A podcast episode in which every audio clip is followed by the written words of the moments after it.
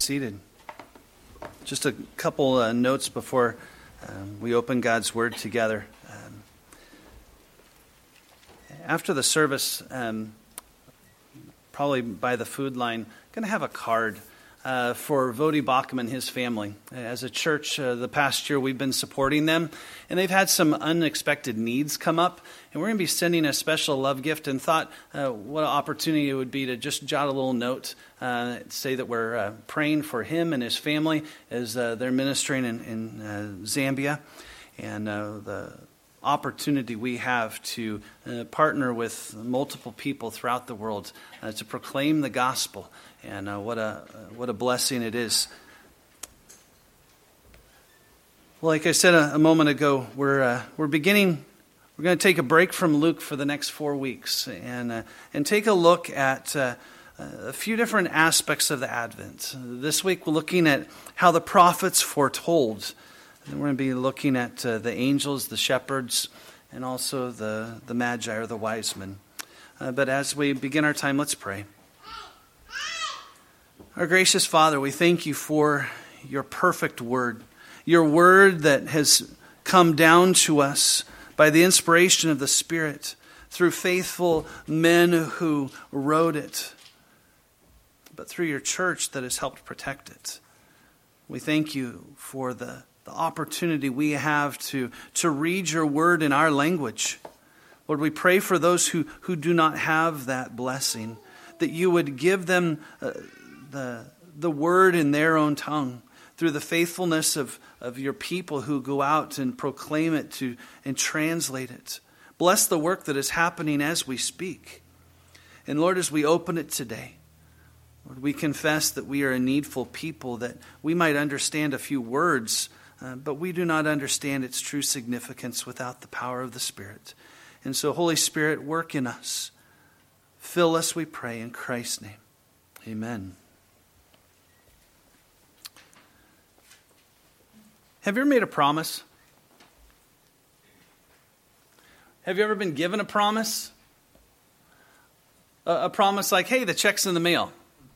Aren't those our favorite ones? Or, hey, we should get together.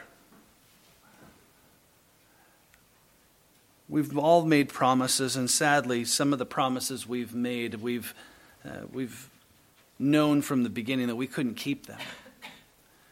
Yet today, I want us to see through the pages of Scripture that when God makes a promise, he keeps it. That God is the faithful promise keeper. Today we're going to be seeing a promise of God that he made that had the odds of 1 in 1 with 157 zeros behind it. I don't know how to say that word, but 1 to the 157th power in coming true. But from the beginning, in a sense, God had made a promise. We're going to be jumping around quite a bit, but for right now, turn to Genesis chapter 2.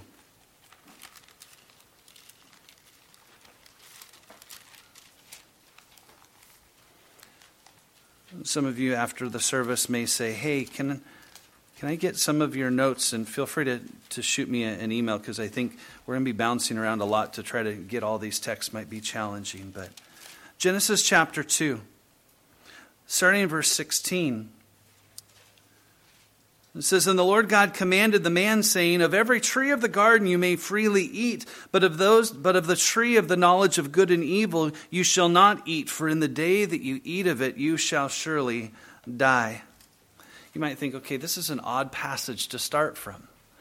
But yet, looking and seeing what God is saying here, there's actually a promise here. A promise that if man perfectly obeyed God, he would live. But with the disobedience would come a problem. And sadly, the problem came to this earth. As Adam and Eve in Genesis 3:6, look there. So when the woman saw that the tree was good for food, that it was pleasant to the eyes, and a tree desirable to make one wise, she took of its fruit and ate. She also gave of it to her husband who was with her, and he ate. They chose to sin. They chose to break God's command. The command that had an amazing promise that everlasting life would be. Perfect communion with Him would be. But it was marred. It was marred by their sin. And in the righteous judgment of God based upon His character, He brings judgment. Look down in verse 23. Then the Lord God said, "Behold, the man is become like one of us to know good and evil, and now lest he put out his hand and take also of the tree of life and eat and live forever." Therefore the Lord God sent him out of the Garden of Eden to till the ground from which he was taken.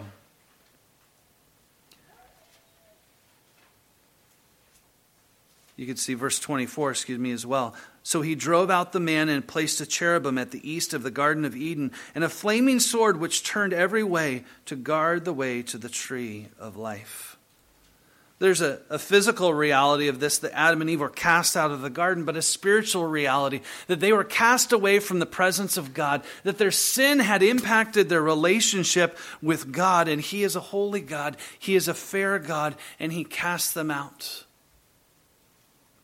But even in His casting out, He was kind and gracious to them. He provided a covering for them, a covering of an animal's skin.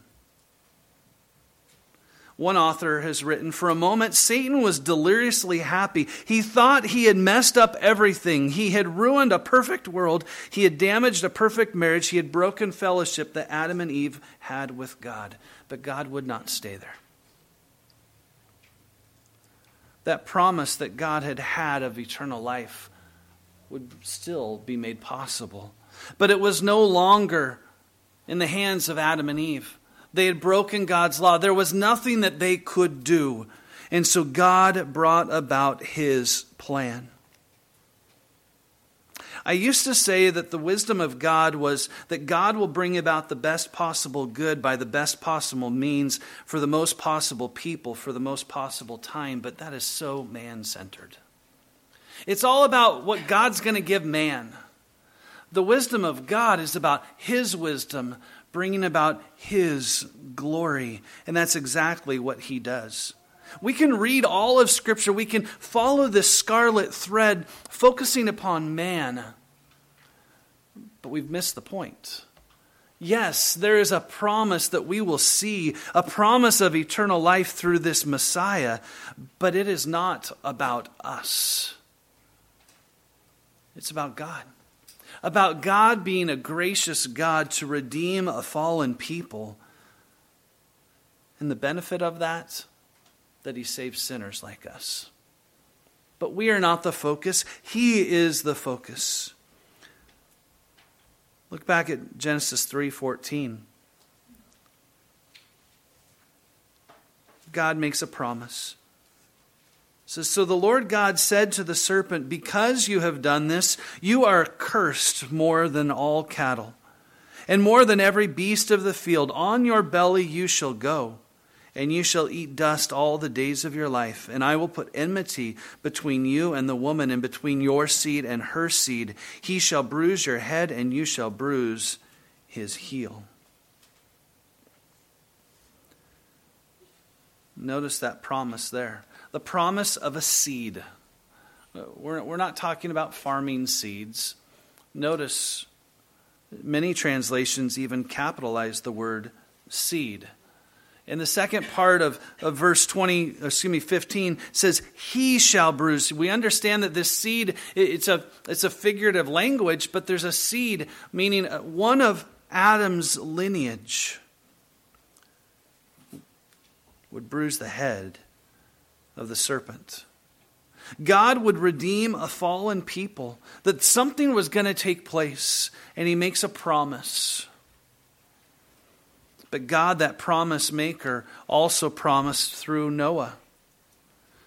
Through Noah in Genesis chapter 9, if you want to jump there. Genesis 9 verse 11, God says to Noah, "I establish my covenant with you that never again shall all flesh be cut off by the waters of the flood, and never again shall there be a flood to destroy the earth. And God said, "This is the sign of the covenant that I make between me and you and every living creature that is with you.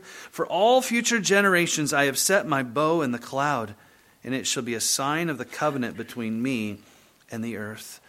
God had made a promise that though he was a righteous God and would pour out his wrath, he would no longer do it through a flood.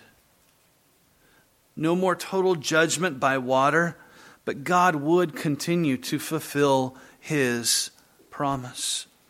Today when we look in the sky and we see the beautiful rainbow, it should be a reminder of the judgment and mercy of God.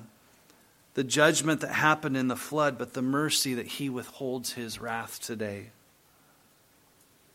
God made that promise not to bring judgment, but he also made a promise to Abraham in Genesis chapter 12, verse 1.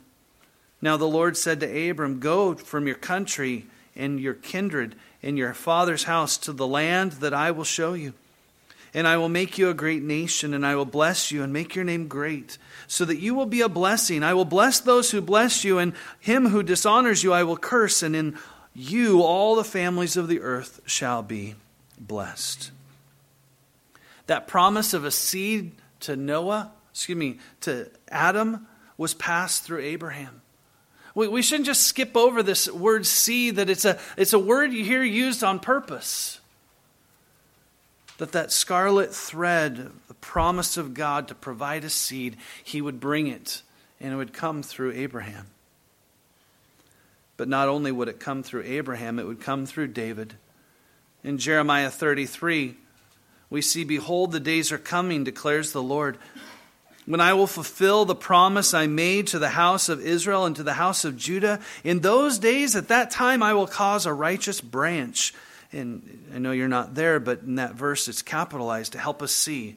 "To spring up for David, and he shall execute justice and righteousness in the land. In those days, Judah will be saved, and Jerusalem will dwell securely.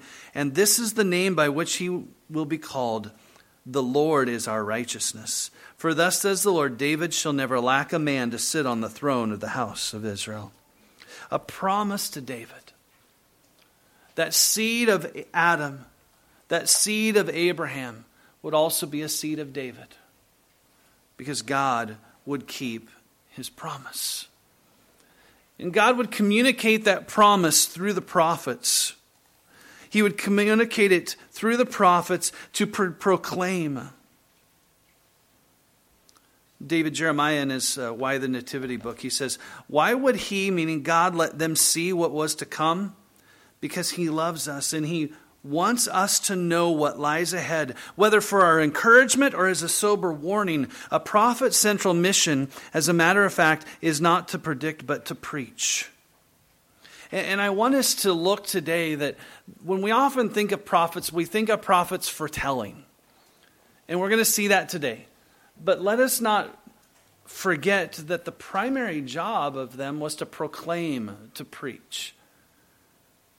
They preached current warnings. Their job was to preach what God was doing, to bring a warning to a land or a people that had strayed from God, to warn them, to say, "Hey, here's the outcome of this disobedience."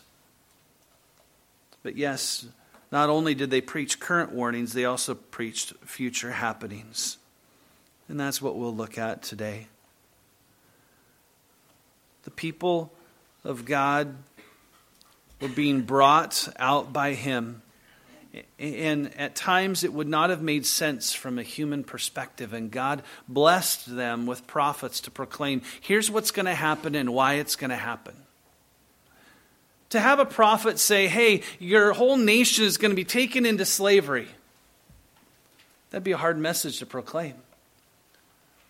But that wasn't the end of the prophet's messages. It would be that there would be a bringing back, that God would fulfill his promises.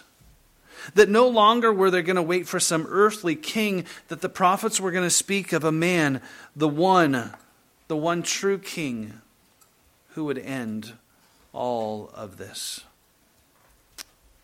Let's see this person who is spoken of. God did not just vaguely say, "Hey, there will be a Messiah."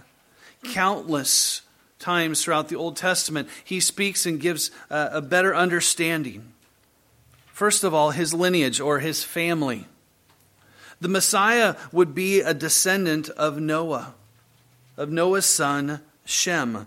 In Genesis 9:26, if you're still in Genesis, and he said, "Blessed be the Lord, the God of Shem, and may Canaan be his servant. May God enlarge Japheth, and may he dwell in the tents of Shem, and may Canaan be his servant." See the blessing upon Shem?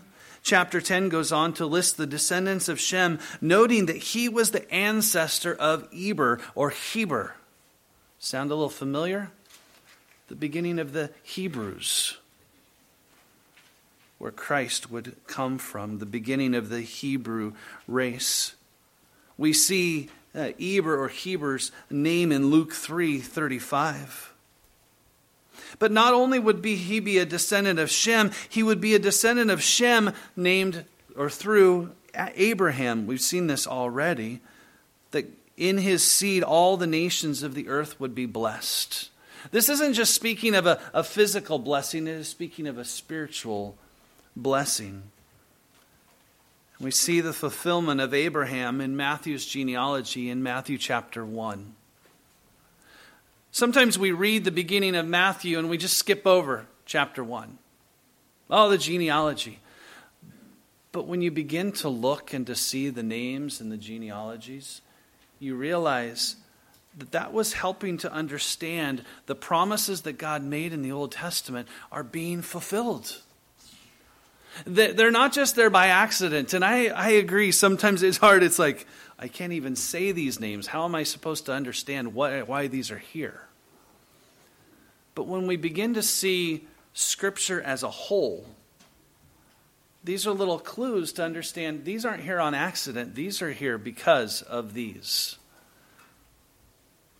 Not only was this Messiah to be of the line of Shem, to be the line of Abraham. Really quickly, Matthew 1:22.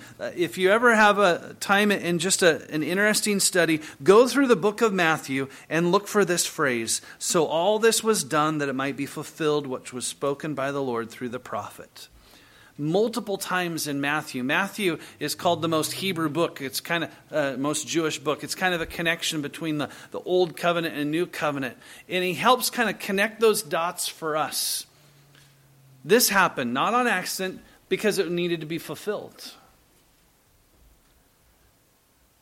And notice Matthew 1:22 falls place right after the genealogy. He'd be a descendant of Shem, a descendant of Abraham, but he would be a descendant of Abraham's son Isaac, not Ishmael. Genesis chapter 17, verses 20 and 21 says, "And as for Ishmael, I have heard you. Behold, I have blessed him, and will make him fruitful, and will multiply him exceedingly. He shall beget 12 princes, and I will make him a great nation, but my covenant I will establish with Isaac, whom Sarah shall bear to you at this set time next year." Again, the blessing from a worldly perspective should have been from the firstborn. And God says, no, it shall be Isaac. God is fulfilling his promise to Abraham to provide that seed. But it was not through Abraham trying to make it happen. It was by the way God would make it happen. And it'd be through Isaac. We see Isaac's name listed in the genealogy of Matthew chapter 1, seeing that God is faithful to keep his promises. He'd be a descendant of Abraham through Isaac, and he would be a descendant through Isaac, through Jacob, not Esau.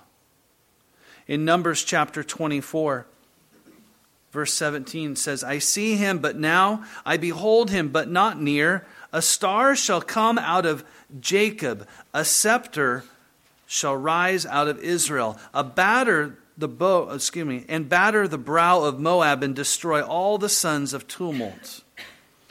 That scepter is that word that we see speaking of David as well, that king. But it would not come from Esau, it would come from Jacob.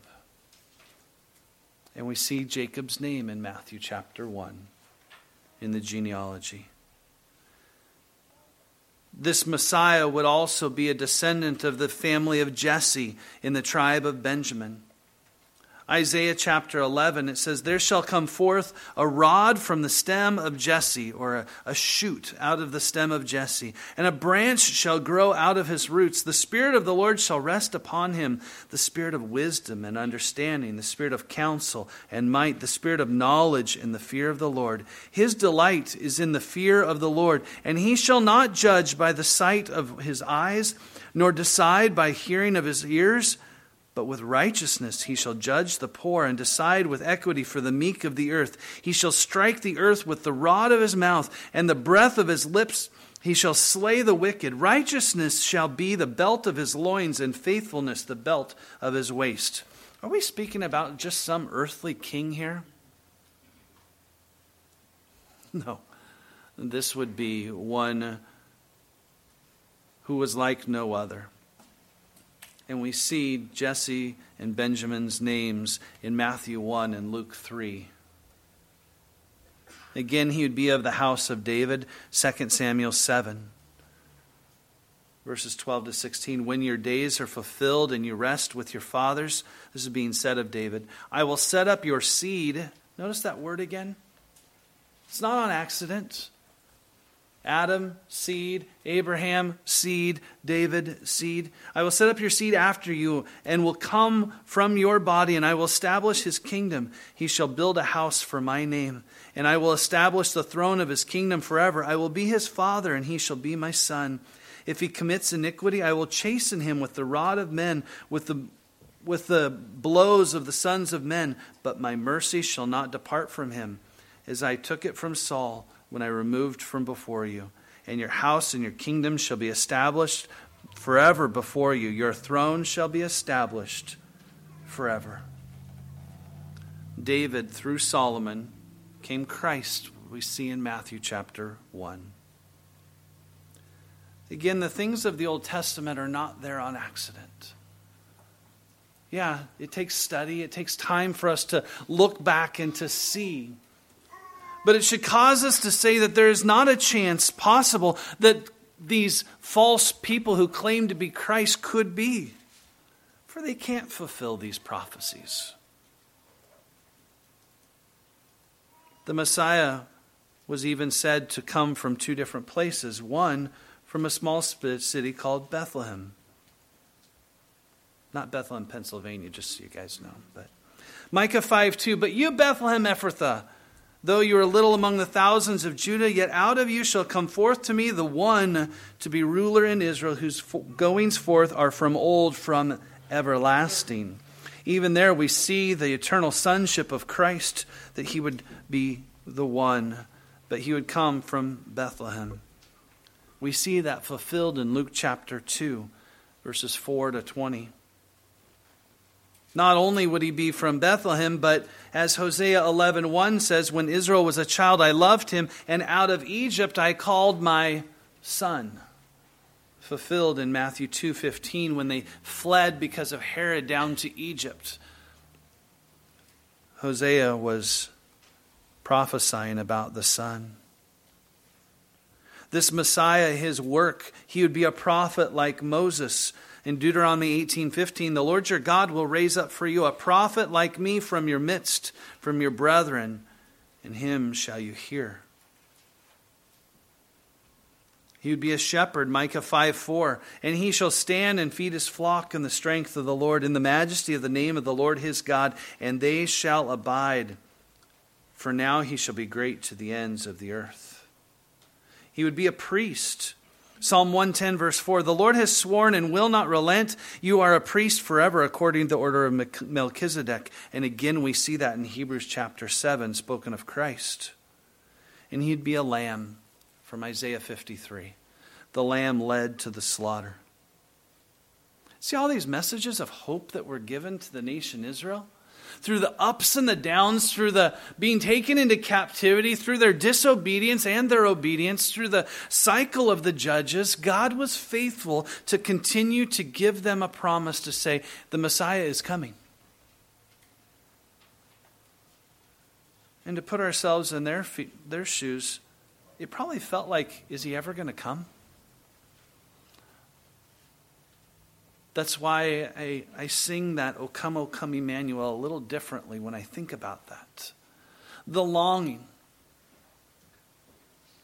that even from the end of the Old Testament, as we have the given word of God, there was 400 years of silence that God did not speak. Would they be losing hope? But God had made a promise. Was he going to keep his promise? Not only did they speak of who he was and what he would do and where he was from, they spoke about his mother from Isaiah 7. Again, a famous passage. Therefore, the Lord himself will give you a sign. Behold, the virgin shall conceive and bear a son and shall call his name Emmanuel. And in Luke 1, we see the interpretation, which means God with us. We're not just talking about some random woman. We're speaking about the woman who would be used of God to bring forth that Messiah. His reign, the scepter, would not pass from Judah in Genesis 49:10. And he would come while the temple of Jerusalem was standing in Malachi 3:1. And we see those fulfilled.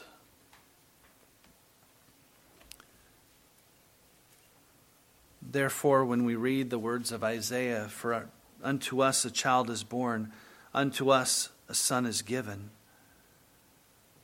we read those back and see the answer is Christ. The people of the Old Testament read those and held on to them as a hope of a promise. A hope of a promise that of this one who would be called Wonderful Counselor, Mighty God, Everlasting Father, the Prince of Peace. It may be challenging for us to read the Old Testament prophets. We've been, as a family, reading through the book of Isaiah. And especially with little kids, it's a challenging book to work through. There's a lot of prophecies. There's figurative language. It causes our minds to have to really think. But why study the prophets? Because it teaches us and it shows us that God keeps his promises.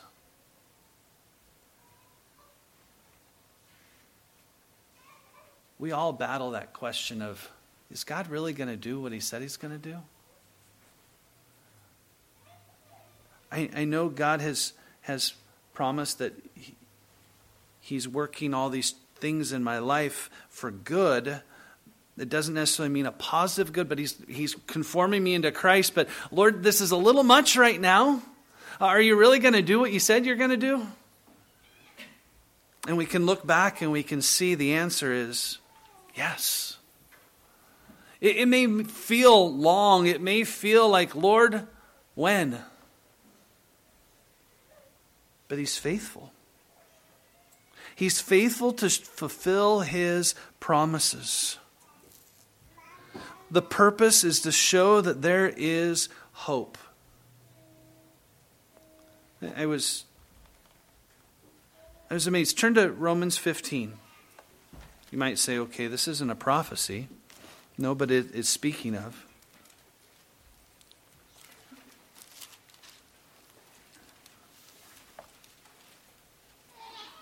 Romans 15, verse 4.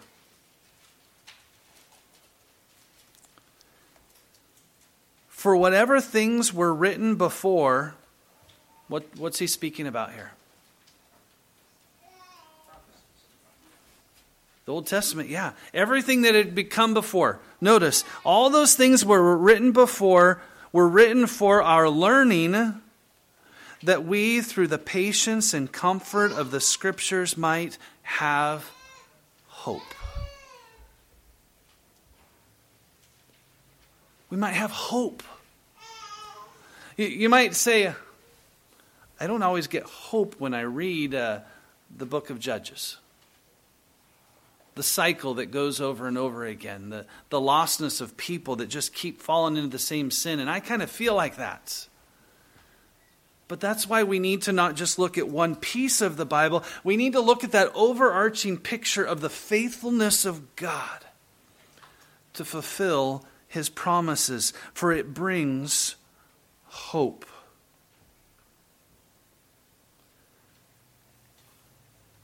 For time,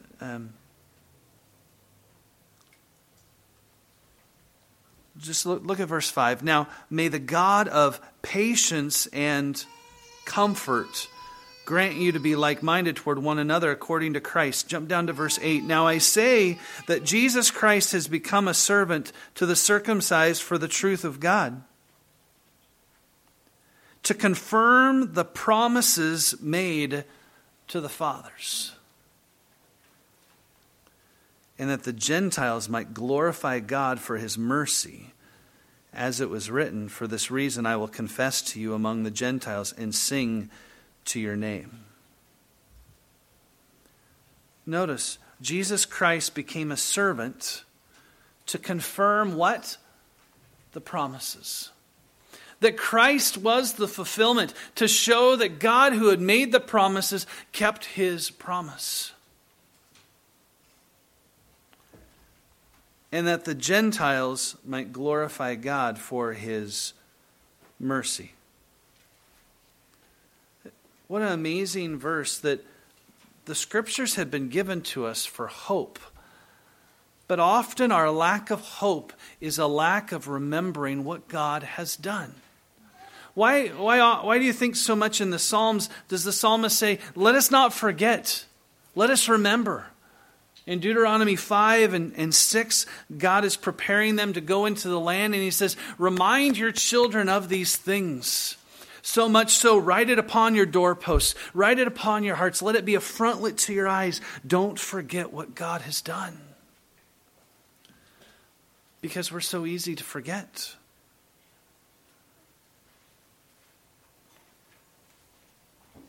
Like the disciples in the boat when the waves were crashing. They forgot. They forgot who was with them. They forgot where hope was. It was not in the circumstances, it was in the person of Christ. He was the promise. He was the one who confirmed the promises. And God keeps his promises based upon his character, for his glory. And not only does he just show hope, but it is something to show that hope is fulfilled, the fulfillment of God's promises. Hebrews 10:23 says, let us hold fast to the confession of our hope without wavering, for he who promised is faithful.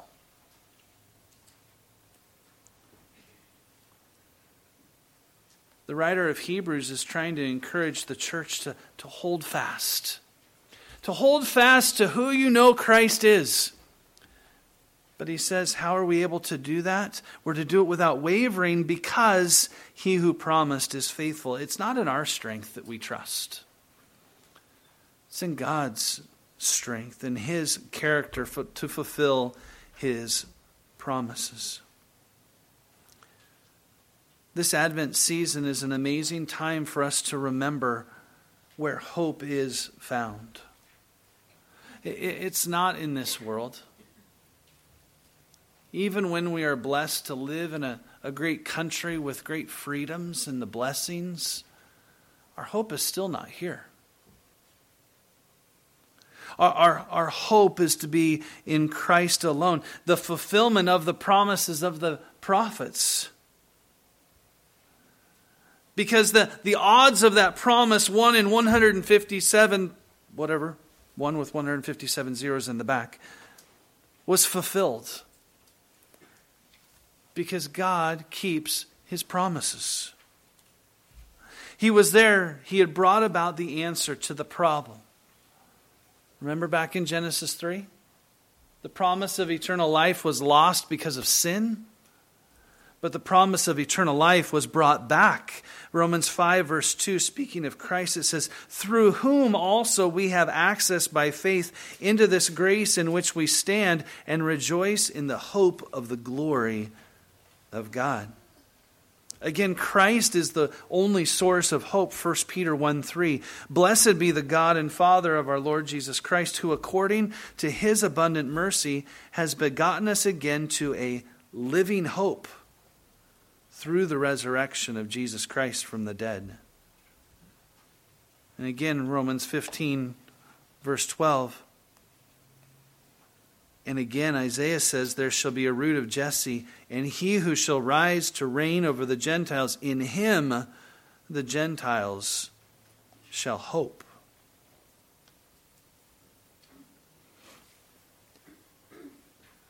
As we are struggling with hope, we have to set our mind upon the things that are true.